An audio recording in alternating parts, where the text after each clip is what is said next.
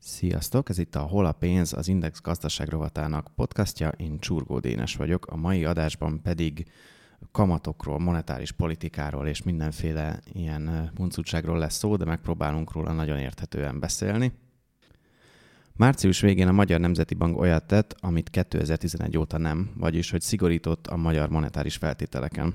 De annyira azért mégsem szigorított, mert azt, ahogy a jegybankok általában szigorítani szoktak, az továbbra sem lépte meg, vagyis nem emelt az alapkamaton. A forint ennek ellenére azért gyengült, az euró árfolyama a hírre 320 forint fölé emelkedett a múlt héten, és azóta is a körül van, Szakértők pedig arról beszélnek, hogy egy korszakváltás történt most a monetáris politikában, amit Matolcsi György és társai el is ismernek, megtagadnak is. De akkor mi is szigorodott most pontosan, és milyen hatása lesz mindennek a magyar gazdaságra, a banki kamatokra, hitelekre, állampapírokra és egyebekre? Ezt próbáljuk most megfejteni Brückner Gergelyel, az Index gazdasági újságírójával. Szervusz Gergő! Hello! Az lenne az első kérdésem, hogy mondjuk el részletesen és egyszerűen, hogy mi is történt igazából a múlt héten, mi, milyen döntés hozott a jegybank. Ugye a jegybank kétféle eszköztárral tud leginkább a monetáris kondíciókhoz hozzányúlni. Az egyik az valamilyen kamat jellegű intézkedés, a másik meg a pénzbőség, tehát a rendelkezésre álló likviditásnak a szabályozása. Ugye ezek így elég ködös fogalmak, de szerintem mindjárt meg tudjuk magyarázni. Mind a kettőben lépett egy kicsit a Magyar Nemzeti Bank, de valóban, ahogy te is említetted, az alapkamathoz, a legfontosabb eszközéhez nem nyúlt. Az egyik dolog, amihez nyúlt, az úgynevezett overnight betéti kamat, ez mínusz 15 bázispontról mínusz 5 pontig emelkedett, tehát ugye mínusz számokról van szó, de azon belül egy kicsit kisebb negatív számról. A másik meg egy úgynevezett swap állomány, ami hát 2000 milliárd volt, és ennek a fokozatos szűkítéséről döntött a jegybank. Így szerintem még sokan nem jelent ez a két kifejezés, de alapvetően ugye minden kamatemelés, legyen az még, ha egy negatív szám is, az azt jelenti, hogy egy kicsit nehezebb a gazdasági társaságoknak hitelt felvenni, magánszemélyeknek is kicsit drágább a hitel. Ugye ez azért hűti a gazdaságot, mert hogyha nehezebb hitelt fölvenni, akkor ugye kevésbé indulnak majd fejlesztések, beruházások, bizonyos szempontból ez lassíthatja a GDP növekedését. Teljesen hasonló a likviditási jellegű beavatkozás is. Ha adott mennyiségű pénz, ugye pénzpumpálásról beszéltünk Amerikából, kvanti, Amerikában kvantitatív easingről, a pénzmennyiség növeléséről, ha kilöveljük a gazdaságba a sok pénzt, az előbb-utóbb helyet keres magának, abból ugyanúgy vállalkozás lesz fejlesztés. Ha szűkítjük ezt a likviditást, az megint egy olyan irányú lépés, ami egy kicsit csökkenti a gazdaságnak az erejét, a növekedését. Tehát amikor arról beszélünk, hogy hosszú idő után a monetáris lazítás, tehát a gazdaság élénkítése után monetáris szigorításra, vagyis a gazdaság hűtésére váltott a jegybank, hangsúlyozni kell, hogy mind a két lépés nagyon kicsi volt, de a trendforduló miatt mégis ez egy, ez egy lényeges pont volt, akkor egy kicsit beavatkozott, egy kicsit lassította a magyar gazdaságot a jegybank, és hogy miért tette ezt? Hát ugye egyértelműen amiatt, mert az ő legfontosabb mandátuma az infláció. Inflációs emelkedés, inflációs veszély volt Magyarországon, ehhez kellett beavatkozni, ezért történt ez a két kis lépés. Beszéljünk egy kicsit arról, hogy, hogy mi ez az egynapos betéti kamat, meg mi ez az alapkamat, ezek, ezek micsodák, mit csinál ezekkel a jegybank, hogy hatnak ezek a gazdaságra? Ugye az alapkamat az alapvetően a legfontosabb kamatmutató, nagyon kevés valódi funkciója van, de jelzi azt, hogy hol van a kamatszint, hova szeretnék körülbelül belőni ugye az irányadó kamatot a, a jegybank. A, az overnight betéti kamat az egy fontosabb kamatszint, gyakorlatilag úgy kell elképzelni a kétszintű bankrendszert, hogy van egy jegybank, a bankok bankja, és van egy csomó kereskedelmi bank. A kereskedelmi bankoknak mindig kialakul valamilyen pozíciója, van egy csomó betétjük, kihelyeznek hitelt. Magyarországon most jellemzően általában a betétállománya nagyobb egy banknak, mint amennyi hitelt kihelyez. És a nap végén mindig húz egy egyenleget, ha több fölös likviditásra van, tehát több fölös pénze, akkor azt a jegybanknál elhelyezi, ha máshova nem tudta elhelyezni, ha meg szüksége van pénzre, akkor a jegybanktól tud kölcsönkérni. És ez a bizonyos overnight betéti kamat, ez azt mutatja, hogy a kereskedelmi bank, ha nem tudott mit csinálni a szabad pénzeivel, akkor milyen kamaton tudja elhelyezni a jegybanknál. A mínusz 15 pont az azt jelentette, hogy még ő fizet, tehát elhelyezi a jegybanknál a pénzt, és még 15 bázispontnak az egy napra jutó, mert ugye ez egy éves kamat, az egy napra jutó részét ő még ki is fizeti, most már kevesebbet kell majd fizetnie, mert csak 5 bázispont lett ez a kamat. Van vagy, egy... Bocsánat, csak hogy, akkor, hogy arról van szó, hogy, hogy a bankok így naponta utalgatnak pénzeket a jegybankba? Nem utalgatnak, hanem alapvetően arról van szó, hogy a jegybanknál vezetik a számlájukat, és ennek mhm. a számlának van egy egyenlege, hogyha ez pluszos, akkor ők betétet helyeznek el a jegybanknál, ha meg esetleg pénzre van szükségük, akkor egy másik kamatlábon fel tudnak venni. Ez a másik kamatláb, ez most 0,9, ez az alapkamattal egyezik meg. Tehát a kettőnek a különbsége, ez a mínusz 0,05, tehát mínusz 5 bázispont, és a plusz 0,9, ez egy úgynevezett kamatfolyosó. Az egyik végén tudja a kereskedelmi bank parkoltatni a pénzét, ilyen kamaton tudja parkoltatni a pénzét a jegybanknál, a másik pedig az a kamat, ahol fel tud venni a jegybanktól pénzt. Ugye ez miért fontos? A bankok egymással is üzletelnek, tehát vesznek kölcsön egymástól pénzt, ez az úgynevezett bankközi piac, de egészen biztos, hogy egyetlen olyan bank sem lesz, aki 0,9%-nál többet fizet egy másik banknál, hiszen annyiért már kapna a jegybanktól is, és az is biztos, hogy olyan sem lesz, aki mínusz 0,5-nél rosszabb körülményekkel adná kölcsön egy banktársának a pénzét, hiszen ilyen körülményekkel, a, ilyen paraméterekkel a jegybanknak is kölcsön adhatja. Tehát gyakorlatilag a magyar bankközi piac kamatszintjét ez a bizonyos kamatfolyosó határozza meg, és ezt a kamatfolyosót most egy nagyon picit eltolta a jegybank, tehát összességében a bankközi meg mindenféle egyéb irányadó kamatot is egy kicsit magasabbra emelt. És ugye minden, ami kamatemelés, az azt jelenti, hogy egy kicsit szigorodtak a monetáris feltételek, egy kicsit drágábban lehet hitelhez jutni, úgyhogy alapesetben az a reakció, hogy egy kicsit kevesebb lesz a gazdasági aktivitás az országban. Most más kérdés, hogy ebben az esetben Ugye volt egyfajta várakozás, azt hitte a magyar közvélemény, hogy ennél szigorúbb, drasztikusabb lépésre szánja el magát a, a jegybank. Ilyen szempontból csalódás, vagy egy kicsit kisebb volt a, a, a súlya ennek a lépésnek, ezért lehetett az, hogy nem forint erősödés lett a következmény, hanem forint gyengülés.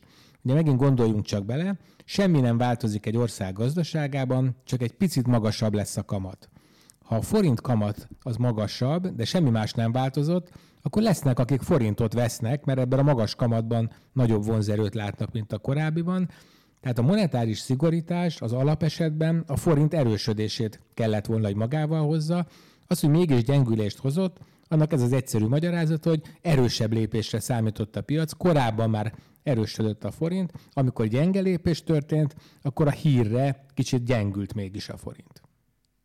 Ezt a gyakorlatban akkor meg fogja érezni bárki, hogy most ez az egynapos betéti kamat az egy picit emelkedett? Hát gondoljuk azt el, hogy mondjuk volt egy bank, amelyik a másik banktársától eddig mínusz 10 bázisponton tudott pénzhez jutni, és azt kihelyezte egy ügyfelének, nem tudom, 50 bázisponton, de most már mínusz 10 biztos nem fog tudni pénzhez jutni, mert a mínusz 5-ön a jegybanknál is el lehet helyezni a pénzt mondjuk hasonló mértékben egy 10 bázisponttal eltolódik a bankközi piac, tehát mondjuk plusz 5 fog kapni a, a banktárs hitelt, és nem 50 ponton, hanem 60 ponton fogja kihelyezni az ügyfelének. Tehát gyakorlatilag ennyi hatása van, egy nagyon-nagyon picit megdrágulnak a kamatok Magyarországon. Ez tényleg a reálgazdaságban valójában igazán nem egy érezhető hatás, de az iránya az egyértelmű. Tehát lehet egyfajta figyelmeztetésként is ugye angolul ez guidance-nek szokták mondani, hogy ez nagyon fontos, amikor Fed vagy az ECB, az Európai Központi Bank lép valami hasonlót, hogy egyrészt van egy valódi hatás, meg van az a közvetett hatás, hogy mit akar ezzel üzenni a jegybank. Itt is azt gondolom, hogy maga a valódi hatás az nagyon-nagyon mérsékelt, de az, hogy 7 év után egy irányváltás történt, hogy sok-sok lazítás után egy szigorítási lépés történt, annak mindenképpen van üzenetértéke. A jegybank komolyan veszi az inflációt, bár egyenlőre csak annyiban vette komolyan, hogy, hogy egy nagyon-nagyon kicsit lépett. Ugye nagyon fontos az infláció, magáról az inflációról még sokat nem beszéltünk. Ugye az történt, hogy a jegybank az ö, nem azt a fogyasztói árindexet nézi a leginkább, amiről a hírekben hallunk, hogy hány százalékkal drágultak a fogyasztói árak, ő egy más mutatót néz, ez egy adóktól szűrt, úgynevezett maginfláció, ebből kiszűrnek mindenféle nyersanyagárat, szezonális élelmiszerárat, tehát a, a, a szívét, a, a velejét keresik az inflációs folyamatoknak, de az inflációs cél, vagyis a 3 százalék föl, fölé csúszott ez a mutató, utoljára 3,2 százalék volt, és ugye azt gondolta a jegybank, hogy hát ilyenkor már be kell avatkozni. Ugye ez most megint egy ö, érdekes dolog, hogy hogyan hat az inflációra egy monetáris szigorítás, nagyon sok csatornán hat, de mindenképpen csökkenti az inflációt. Mondok egy példát, hogyha valóban bekövetkezett volna a forint erősítő hatás, ami a monetáris szigorításoknak az állandó velejárója, akkor például az importált infláció az egy kicsit csökkent volna. Ugye nagyon egyszerű példával, hogyha erősödik a forint, mondjuk 300, mondjuk egy euró az 320 forint, és egy kiló banán az ugye egy euróba kerül, akkor Magyarországra 320 forinton jön be a banán, valami ez fogja meghatározni a fogyasztói árát. Ha már csak 317 forint egy euró, de ugyanúgy egy euró a banán világpiaci ára, akkor 3 forinttal talán olcsóban adhatja itthon az erősebb forint miatt a zöldséges a banánt, egy kicsit csökkent a banán ára, egy kicsit csökkent az infláció. Tehát az árfolyamnak nagyon fontos hatása van az inflációra, de annak is fontos hatása van, hogyha egy kicsit is hűl a gazdaság, akkor ugye kevésbé keresik a munkaerőt, akkor kevésbé lesz bérinfláció, akkor kevésbé lesz erős a gazdaság, kevésbé lesz benne kereslet. Tehát a monetáris szigorítás, ami ha ugye elsőre úgy tűnhet, hogy nem jó a gazdaságnak, mert egy hűtés, egy lassítás, az az inflációnak jó, mert az inflációt viszont kordában tartja. Ugye arról már régóta lehet hallani, hogy nagy a nyomás a Magyar Jegybankon, hogy, hogy szigorítson, hogy kamatot emeljen.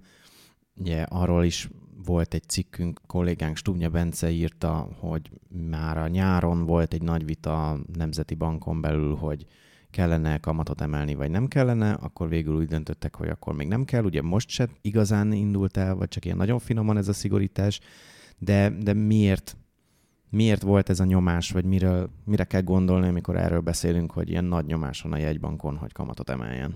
Ugye alapvetően az infláció miatt, tehát ugye a jegybanknak három fontos feladata van, a legfontosabb az infláció, ezen kívül a pénzügyi stabilitás, és ezért ide sorolható a kormányzat gazdaságpolitikai céljainak a támogatása.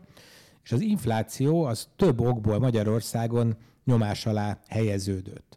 Ugye az egyik az, hogy nagyon szépen nőttek a bérek, ugye a nominális bérek 10% fölötti mértékben nőttek, ez sok szempontból emeli az inflációt. Gondoljunk bele, hogy valaki 100 forintot keresett, most már 111-et keres, nagyobb lesz a kereslete, többet tud költeni, ez emelheti a, az árakat. De a cégek oldaláról is megnézhetjük ugyanezt, hogyha egy cég korábban csak 100 forint bért fizetett, most már 111 forint bért fizet, akkor lehet, hogy a végtermékének az árát megemeli, hogy ki tudja gazdálkodni a bért. Tehát a bérinfláció vagy a béremelkedés az egy erős inflációs nyomás elé helyezte a magyar árakat, de hasonlóképpen elég erős volt tavaly a forint gyengülése is, és ugye erről beszéltünk, hogyha ugyanezt a példát visszafelé, amit előbb elmondtam a banánnal, tehát ha 300 forintról 320 forintra gyengül a forint, akkor az 1 eurós banán az is 320 forintra emelkedik 300 forint helyett. Ez egy nagyon jelentős inflációs nyomás. Vannak további inflációs helyzetek is a magyar gazdaságban, alapvetően például a munkaerőhiány, tehát hogyha nincs elég munkaerő, akkor azok, akik mégis kínálják a, a, a munkájukat, azok jobb helyzetbe kerülnek, és a cégek többet fognak fizetni, illetve van egy alapvető konvergencia is. Magyarország, ugye nincsenek vámok az Európai Unió és más országai és Magyarország között, alapvetően az árszint más országokban magasabb, van egyfajta nivellálódás, tehát Magyarországon még mindig emelkednek az árak, amiatt, mert kiegyenlítődnek a nyugathoz képest. A termékárak, a könnyen összehasonlítható termékárak már nagyon közel vannak egymáshoz, de a szolgáltatások árai is nivellálódnak. Ma még sokan eljönnek Magyarországra fogászati beavatkozásra, de valójában ugye azzal, ahogy nő a fogászat kereslete Magyarországon, mert ide jön az angol meg a norvég, azzal emelkednek az árak, tehát elkezd kiegyenlítődni és mivel Magyarország olcsóbb, mint az Európai Unió legtöbb országa, ez is egy elég erős inflációs nyomás a magyar gazdaságon.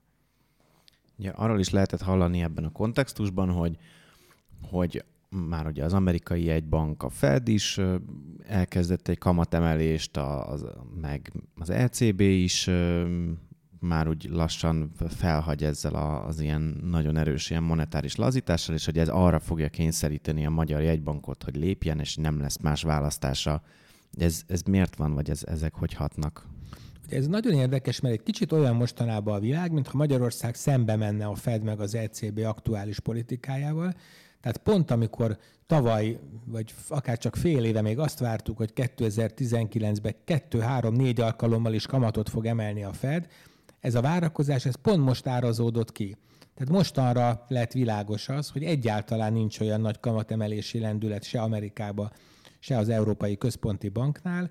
Olyan gyengék a, a növekedési adatok, lassul a, a, az európai meg az amerikai növekedés, hát ennek sok oka lehet a Brexit-től az olasz makroproblémákon át a kereskedelmi háborúig, tehát ez nyilván egy nagyobb elemzést igényelne, de pont most változott meg a várakozás, és mi akkor kezdtünk el monetáris szigorítást folytatni, amikor Amerikában pont fölhagynak a monetáris szigorítással.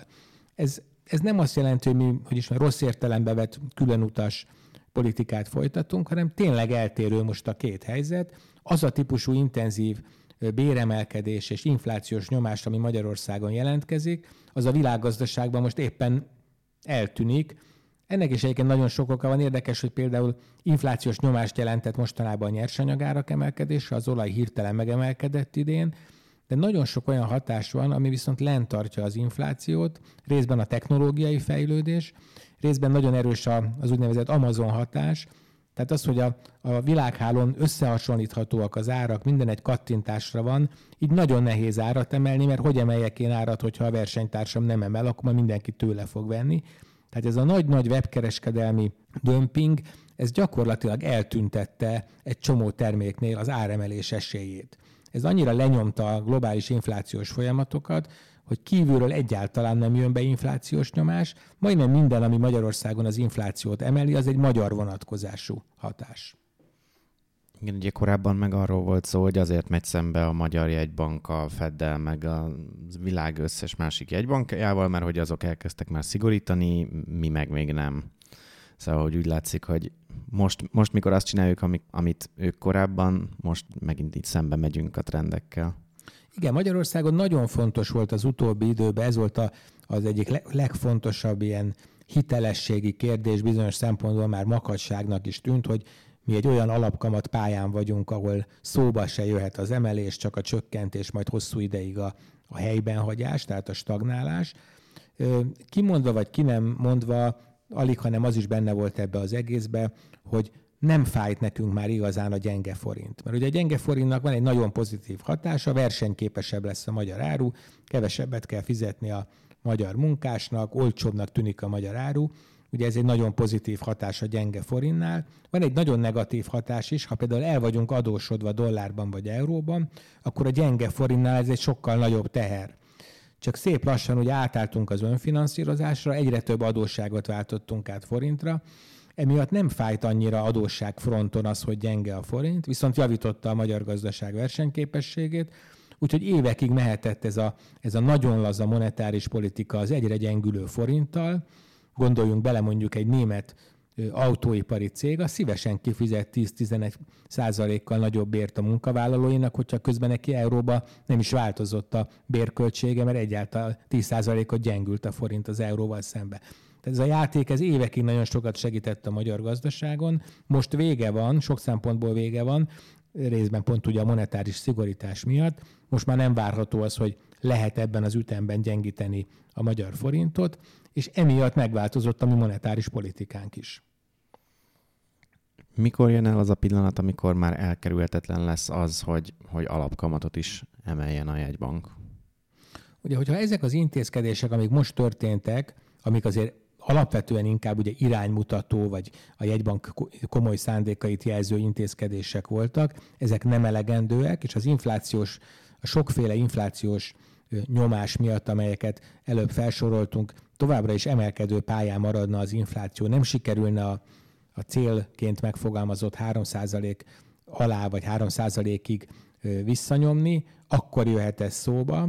Én azt gondolom, hogy ez egy nagyon-nagyon nehéz lépés lesz, tehát a jegybank továbbra is azt mondja, hogy a korábbi hitelessége megőrzése érdekében nem szeretne alapkamatot emelni, megpróbálja úgy beállítani a mostani intézkedéseket, ugye még a swap állomány megváltoztatásáról kevesebbet beszéltünk, de ezt a két intézkedést, mintha ez egy egyszeri, egyedi döntés lett volna, amiből nem következik igazán a pálya megváltozása. Én azt gondolom, hogy de következik, mert egyrészt a trendforduló miatt, másrészt azért, mert például a swap állomány csökkentése az egy innentől egy folyamatos hétről hétre csökkenő állomány lesz, tehát ez egy új iránynak tekinthető, de a jegybank kommunikációja alapján ne számítsunk arra, hogy most egyértelműen alapkamatemelés jön, ne számítsunk arra, hogy mondjuk újból módosítják ezt a kamatfolyosót, hanem most ezt igényelte a haza, és ha majd megnézzük folyamatosan az inflációs adatokat, akkor az majd megint igényel valamilyen döntést. Tehát a jegybank mindenképp azt szeretné sugározni, hogy távol van, nincs itt az alapkamatemelés. Pontosabban Matolcsi György először azt mondta a szigorítás bejelentésekor, hogy most lezárul egy hat éves ciklus, és elindul egy új hat éves ciklus a magyar monetáris politikában, majd pár órával később azt mondta, hogy ja, igazából nem erről van szó, hanem ez egy egyszerű döntés, nem kell egy ilyen ciklusváltás, úgyhogy egy ilyen egy napon belül igazából, hogy mondjam, tagadta azt, amit ő maga mondott. Igen, tehát én ott voltam ezen az eseményen, gyakorlatilag az történt, hogy valóban ez a hat év lezárult, hat év új éra olyan történt, ami eddig nem történt, tehát egy ilyen nagyon erős kezdéssel indított, de még ugyanebben a beszédben ő maga váltott arra, hogy, hogy ne értékeljük túl ezt az irányváltást, hanem ez egy egyedi döntés, minden továbbra is ugye három havonta van egy inflációs audit, havonta van egy monetáris tanácsülés, tehát továbbra is elemzik a, a történéseket, és nem az lesz, hogy akkor innentől a szigorítás az egy, az egy folyamatos trend lenne. Tehát bizonyos szempontból én is úgy értékeltem, hogy a saját beszédén belül egy kicsit már lejjebb, lejjebb tekerte a volumét, tehát már nem volt annyira erős a, a bejelentés.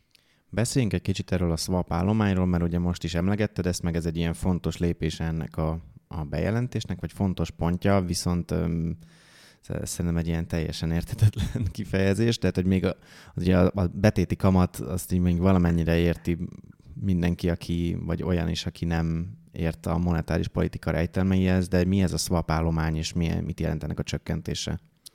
Igen, bonyolultnak tűnik, pedig valójában egy egyszerű, csak nem magyarul szoktuk mondani, ez annyit jelent, hogy deviza csere. Tehát ugye a swap, mint csere, az annyit jelent, hogy Magyarországon sok külföldi bank működik, akik az anyabankjuk révén elég jelentős euróbetét állományjal vagy likviditással rendelkeznek, de hogyha magyar ügyfeleknek helyezik ki, akkor lehet, hogy forintban helyezik ki ezt a, ezt a hitelt. Egy magyar vállalatnak a forint eladósodás az egy biztonságosabb, kiszámíthatóbb kölcsönfelvétel, és a jegybank ebben segít. Ez a 2000 milliárd forintos állomány, ez azt jelenti, hogy 2000 milliárd forint értékben van a kereskedelmi bankoknál olyan forint likviditás, ami helyett ők eurót adtak oda a jegybanknak. A jegybank minden hétfőn csinál egy aukciót, gyakorlatilag átvált kereskedelmi bankoknál levő eurót forintra, különböző futamidőkre vállalja ezt a cserét, add oda nekem a euródat egy hónapra, három hónapra, hat hónapra, tizenkét hónapra,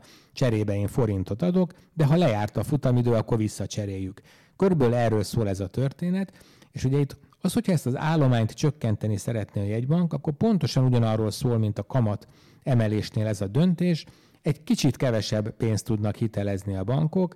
Valójában mindenki azt szokták mondani, hogy úszik a likviditásban, mindenkinek több a betétje, mint amennyi hitelt ki tud helyezni. Tehát ez is inkább csak egy jelzés, hogy nem szeretné a jegybank azt, hogy, hogy ilyen nagyon nagy mértékben legyen fölös vagy szabad forint likviditás a piacon, egy kicsit megfogja ezt, egy kicsit jobban gondol meg, hogy te kinek adod oda a hiteledet, Valójában szinte semmilyen piaci hatást nem gondolok erről, de hétről hétre 10 milliárd, tehát gyakorlatilag ugye lejár ez egy éve kibocsájtott 12 hónapos swap, és azt mondja most a jegybank, hogy hétről hétre ahhoz képest, amennyi lejár, ahhoz képest 10 milliárddal már csak kevesebbet váltok át. Tehát is szép lassan csökkenti ezt az állományt. A bankok megoldják, minden banknak van pénze, tehát olyan nagyon nem fogja ez se befolyásolni a, a magyar gazdaság állapotát, de megint egy jelzés, nem azt üzeni a jegybank, hogy mindenkinek fröcskölöm ki a pénzt, mindenki ússzon a likviditásba, és ebben én is segítek, hanem egy kicsit szigorítok, egy kicsit visszafogom ezt a likviditást. És ennek mi lesz a vége, vagy meddig, meddig csökkenti ezt az ilyen swap állományt? Én azt gondolom, hogy ez volt az a eleme az bejelentett intézkedésnek, amiben egy kicsit szigorúbbat várt a piac. Tehát ugye most az történt, hogy, hogy hát hetente 10 milliárddal csökkenti egy negyed éven keresztül, amiben van mondjuk 13 hét, tehát 130 milliárd forinttal csökken, 2000 milliárdból 130 milliárd az 1870, hát nem egy nagyon nagy csökkentés. Én azt gondolom, hogy ennél a pontnál volt az, hogy a piac azt várta, hogy 1500, ne Isten, 1000 milliárdig beszűkíti ezt az állományt a jegybank, úgyhogy ez itt talán egy kicsit túl visszafogott, vagy a piac várakozásaihoz képest még lazább szigorítás volt, ha lehet ilyen képzavarral élni. Tehát gyakorlatilag ez is egy szigorító lépés volt, de azt gondolom, hogy ez volt az a front, ahol a piac azt gondolta, hogy erősebb szigorítás következik. Akkor egy kicsit összefoglalva az eddigieket, tehát az a szigorítás, amiket most bejelentett a múlt héten a jegybank, azok azokat a hétköznapokban olyan nagyon-nagyon nem fogjuk érezni, főleg azok nem, akiknek csak ilyen bankhitele van, vagy ilyesmi módon kapcsolódnak így a, a pénzügyi világhoz, de hogy jelzésértékű azzal kapcsolatban, hogy a, hogy a jövőben egy kicsit visszafogja a gyeplőt a jegybank. De hogyha egyszer mégiscsak alapkamat emelésre kerülne a sor, akkor annak milyen hatása lenne a gazdaságra? Ugye nagyon érdekes, mert azt lehet sejteni, hogy a, a magyar kormányzat, a Magyar Jegybank, az Államadosságkezelő Központ egy kicsit arra készíti föl, vagy arra kondicionálja az országot, hogy az inflációval erősebben kell számolni. Ugye mire gondolok, eddig alapvetően inflációhoz kötött államkötvényekben finanszíroztuk a lakossági, lakosság által finanszírozott államadósságot. Tegnap bejelentettek egy olyan olyan minél, minden eddiginél kedvezőbb kötvényt, ami fix kamatozású. Ugye a kibocsátó szempontjából, ha nagyobb az infláció, akkor a változó kamatozásúnak is a kamata az magasabb lesz, a, a, ha meg fix a kamatozás, akkor az nem változik. Az is nagyon jellemző a Magyar Nemzeti Bank részéről, mindig azt üzeni a lakosságnak, hogy ne változó kamatozású, hanem fix kamatozású hitelekkel adósodjon el, ami ugyan kicsit most drágább, de hogyha megemelkednek a kamatok, a fix kamathoz nem fog megemelkedni, tehát ilyen szempontból nem nőnek a lakosság terhei. Tehát minthogyha valamennyire azt sugalná a, az, erre illetékes pénzügyi döntés, gazdaságpolitikai döntéshozó központok, hogy nagyobb lesz az infláció. Ettől függetlenül nyilván a cél az, hogy azért 3%-nál ne legyen nagyobb, de hát azt lehet tippelni, hogy ehhez a szinthez, vagy e fölé fog most tapadni ez a, ez a mérték. Ugye, hogyha ha nagyon fölé akarna menni, akkor jöhet az alapkamatemelés. Az alapkamatemelésnek a hatásmechanizmusa az egyértelműen gazdaság hűtés. Ugye nem szívesen mond senki olyat, hogy, hogy visszafogás, csökkentés, szűkítés, de hát hogyha magasabbak a kamatok, akkor kevesebben indítanak új beruházást, kiszámolják, valami 1%-os hitelkamat mellett megéri, de 3% mellett kevésbé, nehezebb új munkahelyeket teremteni, a lakosságnak, a cégeknek, az államnak, mindenkinek drágább lesz a, a hitelek finanszírozása, tehát nem, nem egy jó irány a kamatemelés, de néha szükséges. Leginkább egyébként azért szükséges, hogyha jön a nehezebb idő, akkor lehessen csökkenteni. Ugye, ha mindig lent lenne 0% on akkor egy egy, egy recessziós, egy, egy kellemetlen világgazdasági környezetben nem tudna élénkíteni a jegybank, mert nem lenne hova csökkenteni a kamatokat. Ugye az amerikai Fed volt az, amelyik a leginkább gondolt erre, és nagyon alacsonyak voltak sokáig a kamatok, de elkezdett emelni pont azért, hogy ha tényleg jön egyfajta válság, vagy egy nehezebb időszak, akkor majd tudjon beavatkozni, tudjon megint pénzt pumpálni a gazdaságba. Mi ezt nem léptük meg, még nem emeltünk alapkamatot, ami lehet, hogy teljesen indokolt, és nyomni kell a magyar gazdaságot, ami a csövön kifér. Ugyanakkor azért most nagyon sok ilyen prociklikus elem volt, uniós források, alacsony nyersanyagárak, alacsony kamatok. Ha kicsit is nehezebb időszak jön, akkor azért eléggé eszköztelenek leszünk. Beszéljünk egy kicsit arról, hogy lépésről lépésre hogy néz neki egy ilyen alapkamat emelés, tehát hogy, hogy hogyan sugárzik ez így végig, vagy hogyan pörög végig a, a gazdaságon mi történik annak a másnapján, hogy a jegybank bejelenti, hogy emelte az alapkamatod? Hát ugye nagyon sok múlik azon, hogy az mennyire várt, és milyen mértékű változtatás. Magyar gazdaságban volt olyan, hogy olyan krízis helyzet alakult ki, hogy mondjuk 300 bázisponttal kellett kamatot emelni, vagy a török, vagy az argentin jegybanknál lehet ugye ilyeneket látni. Ezeknek egyértelműen az a célja, hogy egy devizaválságot megállítsanak, ha 300 ponttal többet fizetnek mondjuk a török államkötvényekre, akkor nyilván lesznek, akik azt mondják, hogy hát ha megmentik az országot, és ilyen jó kamatér már veszek török lírát, és azon a török líra erősödik. Egy Magyarországon szerencsére semmi nem utal arra, hogy drasztikus kamatemelésre lenne szükség.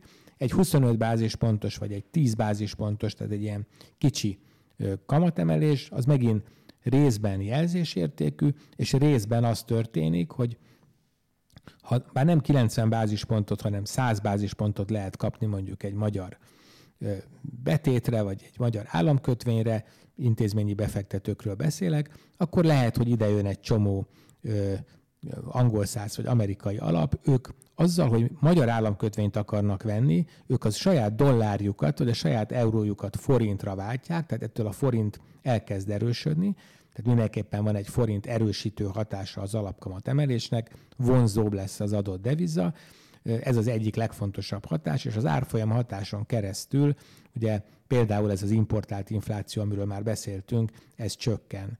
De ugyanígy a kamatemelésnek van ez az a típusú szűkítő hatása, hogy hát ha nehezebbek, nehezebb hitelhez jutni, ha magasabbak a kamatok, akkor nem lesznek annyira jó pozícióban a munkavállalók, talán akkor nem követelnek olyan béremelést, csökkentheti a bérinflációt, általában csökkentheti a magyar gazdaság keresletét, és ezáltal az árakat. Tehát ugye a kamatemelésnek a közvetlen következménye az a, az a deviza változás, vagy a forintnak az erősödése egy forint kamatemelés esetén, de ez a gazdaság hűtése, a kisebb inflációs nyomás, ez más módon is begyűrűzik. Tehát körülbelül ez várható egy, egy jól beállított és nem pánikszerű kamatemelésnél. Ugye a pánikszerű kamatemelésnél meg hát ott kétfajlagos hiba is lehet. Az egyik, hogyha elveszett a jegybank hitelessége és kétségbe esett lépésnek tűnik, akkor lehet, hogy a kamatemelés sem fogja meg mondjuk a forintnak az árfolyamát, meg hát természetesen az is lehet, hogy valamit túllövünk, túlságosan vonzóvá tesszük a forint kamatokat, és akkor meg mondjuk a keleténél jobban megerősödik a forint, ami rontja a magyar gazdaság versenyképességét.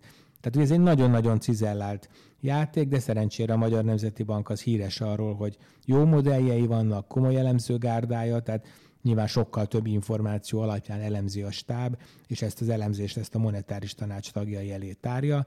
Tehát abban lehet bízni, hogy lehet tudni, hogy vannak ilyen nünükéi a, a Magyar Nemzeti Banknak például az, hogy nem emelünk alapkamatot, de elég jól le is tudják mérni azt, hogy ezt meddig tehetik meg. És akkor egy ilyen alapkamatemeléstől csak azoknak kell tartani, akiknek nem fix kamatozású hitelük van. Hát ugye a közvetlen... Közvetlenül, igen. A, igen, tehát a közvetlen az, hogy a te hiteled az mennyiben romlik, az, az a változó kamatozásnál az aktuális kamatszint miatt emelkedhet a változó kamatozású hitelfelvevőknek a kamatterhe. A fix kamatozás ugye adott kamatperiódusban, tehát amíg nem lehet megváltoztatni a kamatokat, addig nem változhat. De hát ugye a kamat emelés, meg minden monetáris kondíció, az rengeteg módon hat egy, egy átlagos ember életére is. Alapvetően a magyar gazdaság állapota, a forint árfolyama, hogy, hogy is mondjam, hogy vicces vagy egyszerű példákkal, hogyha nyáron megemeli a jegybank a kamatokat, akkor lehet, hogy jobban járunk, mert ugyanannyi forintból több horvát kunát tudunk venni, és több jut a nyaralásra, de van egy csomó olyan a gazdaság egészét érintő hátrány, elsősorban a versenyképességünk romlása, amit ha nem is közvetlenül, de áttételesen aztán mindenki megél, mert ha nem veszik meg a magyar termékeket, akkor munkahelyeket fogunk elveszteni, nő a munkanélküliség, kisebb lesz a külkereskedelmi többletünk. Tehát ugye minden ilyen hatás az rengeteg módon befolyásolja a magyar gazdaságot, és mivel a magyar gazdaság az a mi életünk, hát így a mi életünket is. Nagyon szépen köszönöm, Gergő, hogy, hogy ezt elmagyaráztad nekünk. Remélem, hogy egy kicsit közelebb áll mindenki, aki ezt most meghallgatta ahhoz, hogy értse, hogy mi történik és mire lehet számítani. Úgyhogy nagyon szépen köszönöm. Ahol a pénz adásait már el lehet érni a Spotify-on, az iTunes-on és minden egyéb fórumon, ahol podcastokat lehet hallgatni, úgyhogy hallgassátok a podcastjainkat és olvassátok a cikkeinket. Sziasztok!